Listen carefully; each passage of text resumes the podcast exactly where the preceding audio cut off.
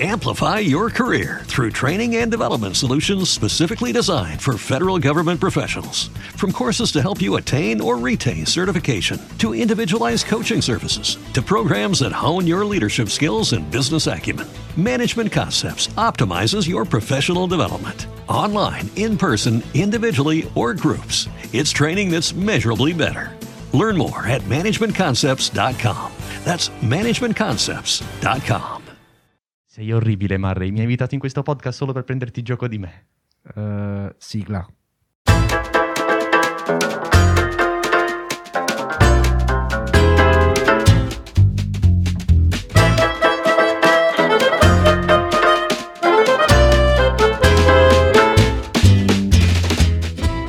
Gente, bentornati ad un nuovo episodio di Film Mentali, il podcast che parla di tante tantissime cose in un viaggio attraverso i film. Il film mentale ce lo faremo con Leo, Don Mimmo e Davide. Wow. Oggi abbiamo mischiato le coppie. Sì, un po' di... non lo so. È un qualcosa di ibrido. Sì, ci sta. Siamo a cambiare ogni tanto, fluido. Dai, è bello. Vediamo, misureremo queste nuove competenze. Ricordiamo ai nostri ascoltatori che tutti i nostri contenuti sono senza spoiler. E in che senso? Cioè, nel senso, non spoileriamo niente di niente al film. Cioè, è vero, però parliamo del film. Esattamente. Ma come diceva qualcuno, qualche curiosità pure la mettiamo. Ecco, quella sì. Ovviamente, ovviamente.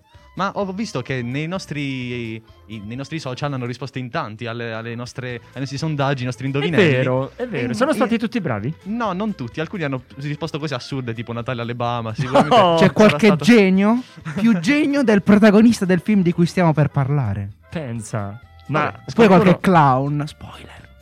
Ecco, vabbè, mezzo spoiler. Era già nell'indovinello. Poppy?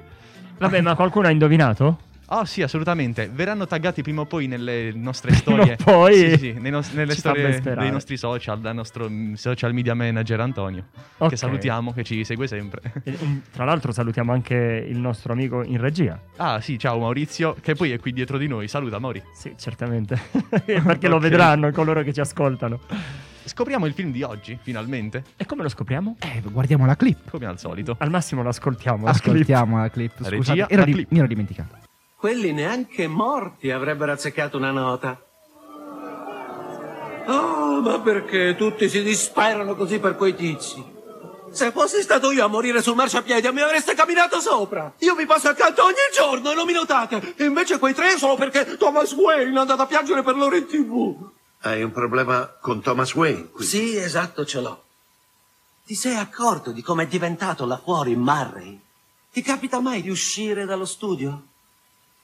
Sono tutti lì a strepitare, a urlare l'uno contro l'altro. Non c'è più nessuno educato. Nessuno più prova a mettersi nei panni dell'altro. Credi che uomini come Thomas Wayne si chiedano cosa vuol dire essere uno come me? Essere una persona diversa da loro? Non lo fanno. Sono convinti che ce ne staremo lì seduti, in silenzio, come bravi bambini. Che non ci trasformeremo in lupi mannari. Hai finito? Come mai tanta autocommiserazione? Come avrete potuto capire, il film in questione è un film, secondo me, sopravvalutato.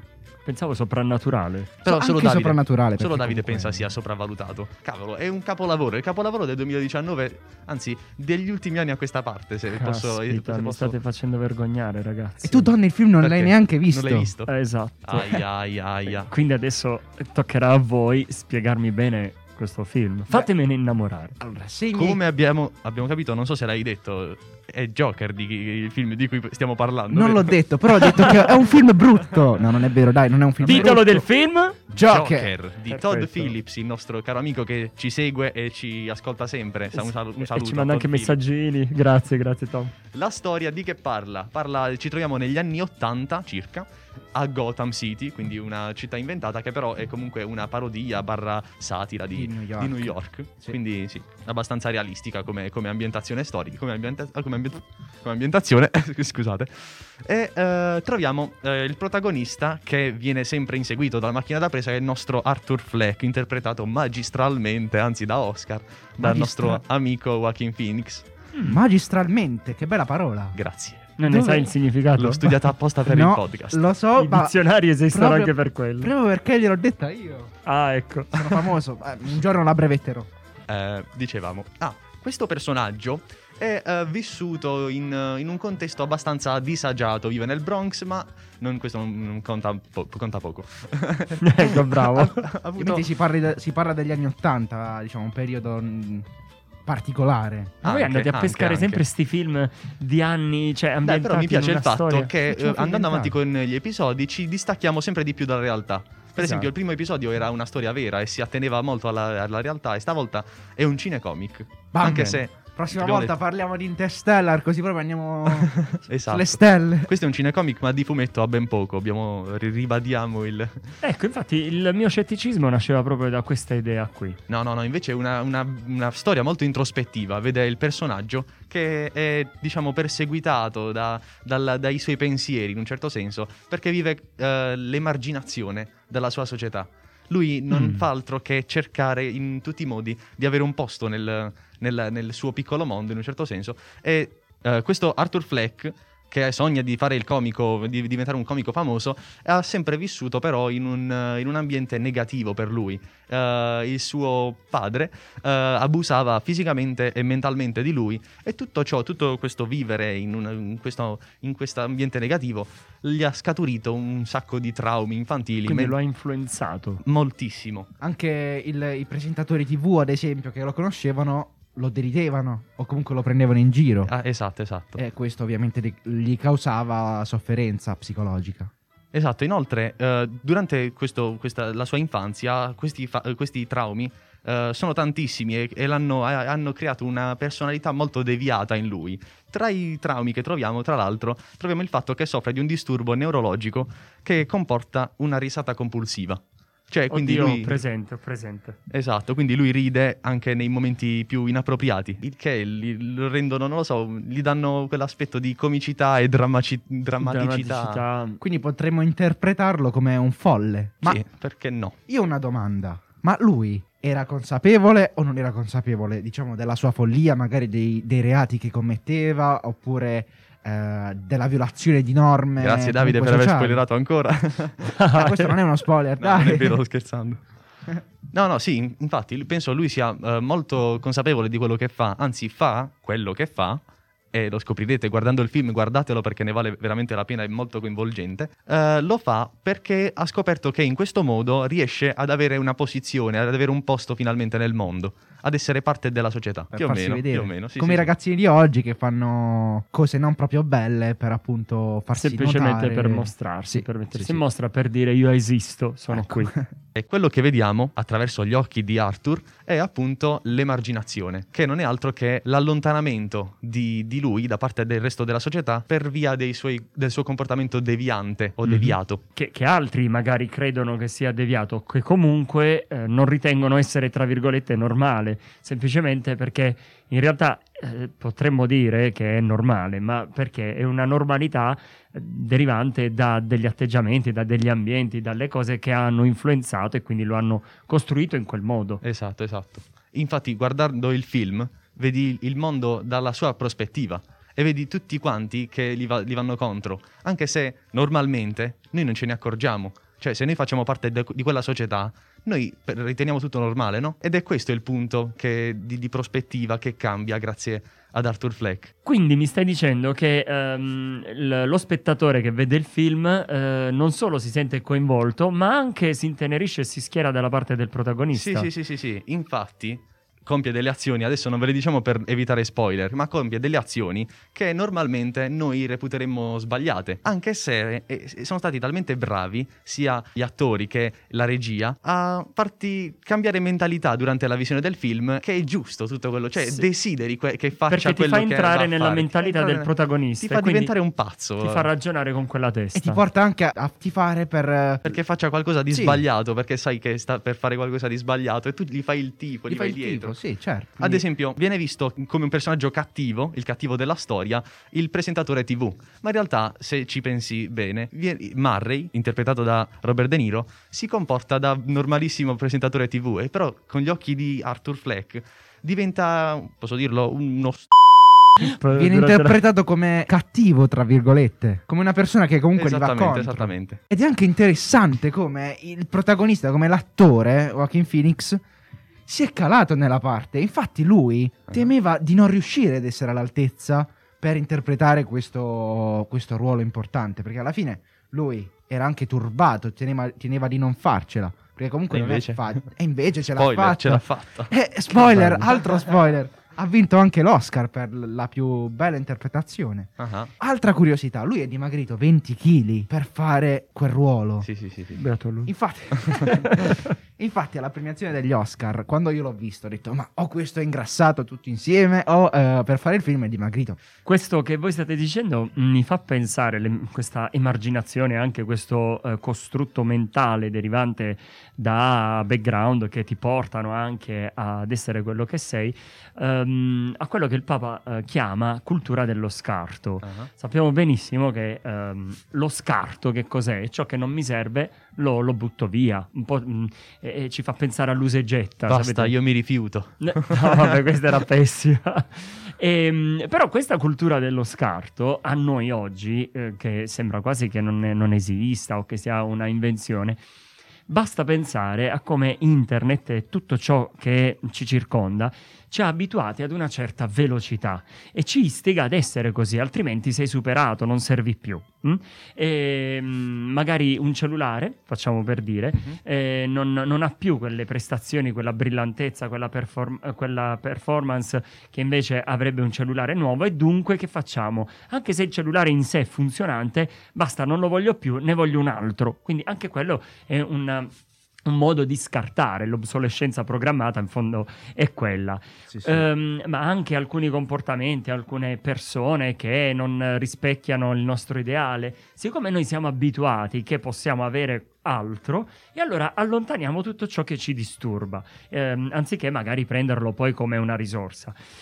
Tuttavia, ecco, tutti questi modi di fare, che ora non sto ad elencare per ovvi motivi, producono una mentalità che, pensate, si insinua anche nei rapporti e diventa anche una questione etica. Perché?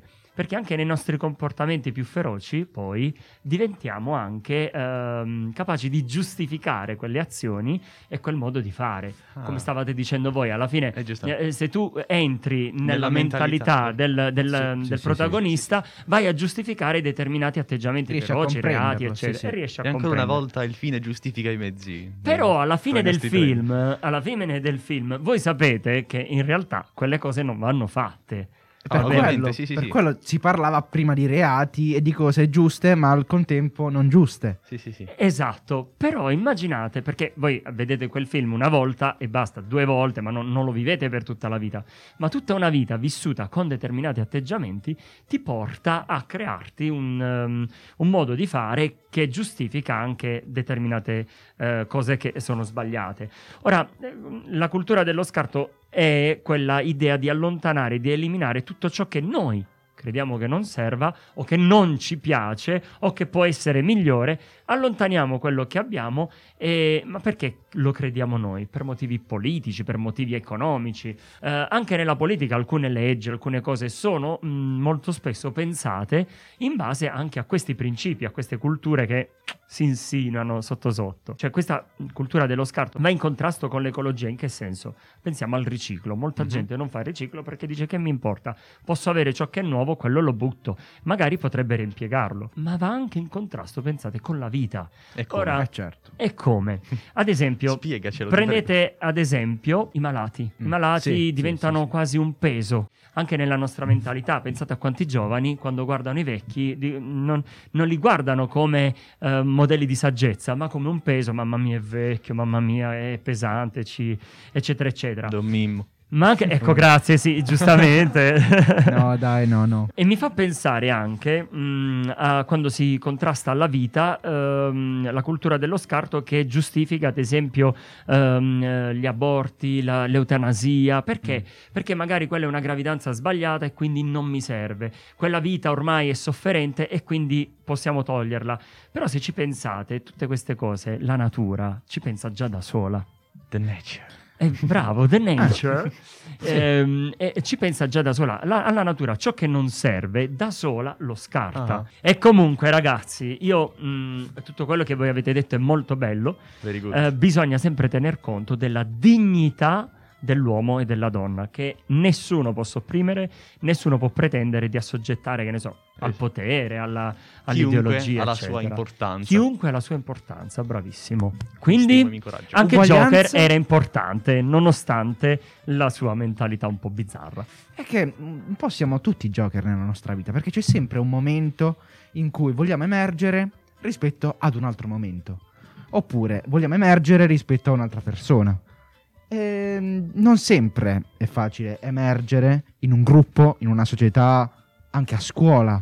C'è sempre chi soprattutto è più nel momento che come lui sei completamente diverso, completamente un mondo a parte da tutto il resto delle persone.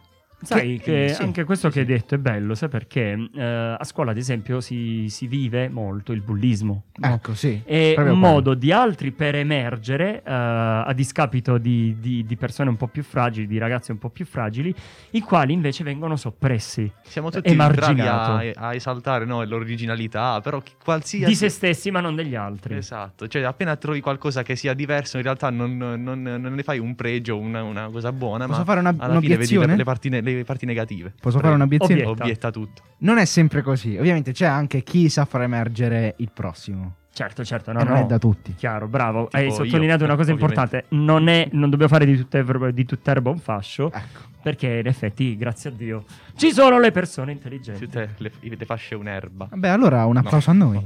Un applauso a noi, bravi. Bene, gente, siamo penso che siamo giunti al termine del nostro episodio. Anche. E se avete avuto il coraggio di ascoltare le nostre voci insopportabili fino a questo momento, complimenti, vi facciamo un grande bocca al lupo. Ringraziamento, in bocca al lupo per la vostra vita. Non fate i pazzi, mi raccomando. Joker. Non dimenticate di seguirci su tutti i social e di riguardare le altre puntate che sono sempre online su tutte le nostre piattaforme di podcast.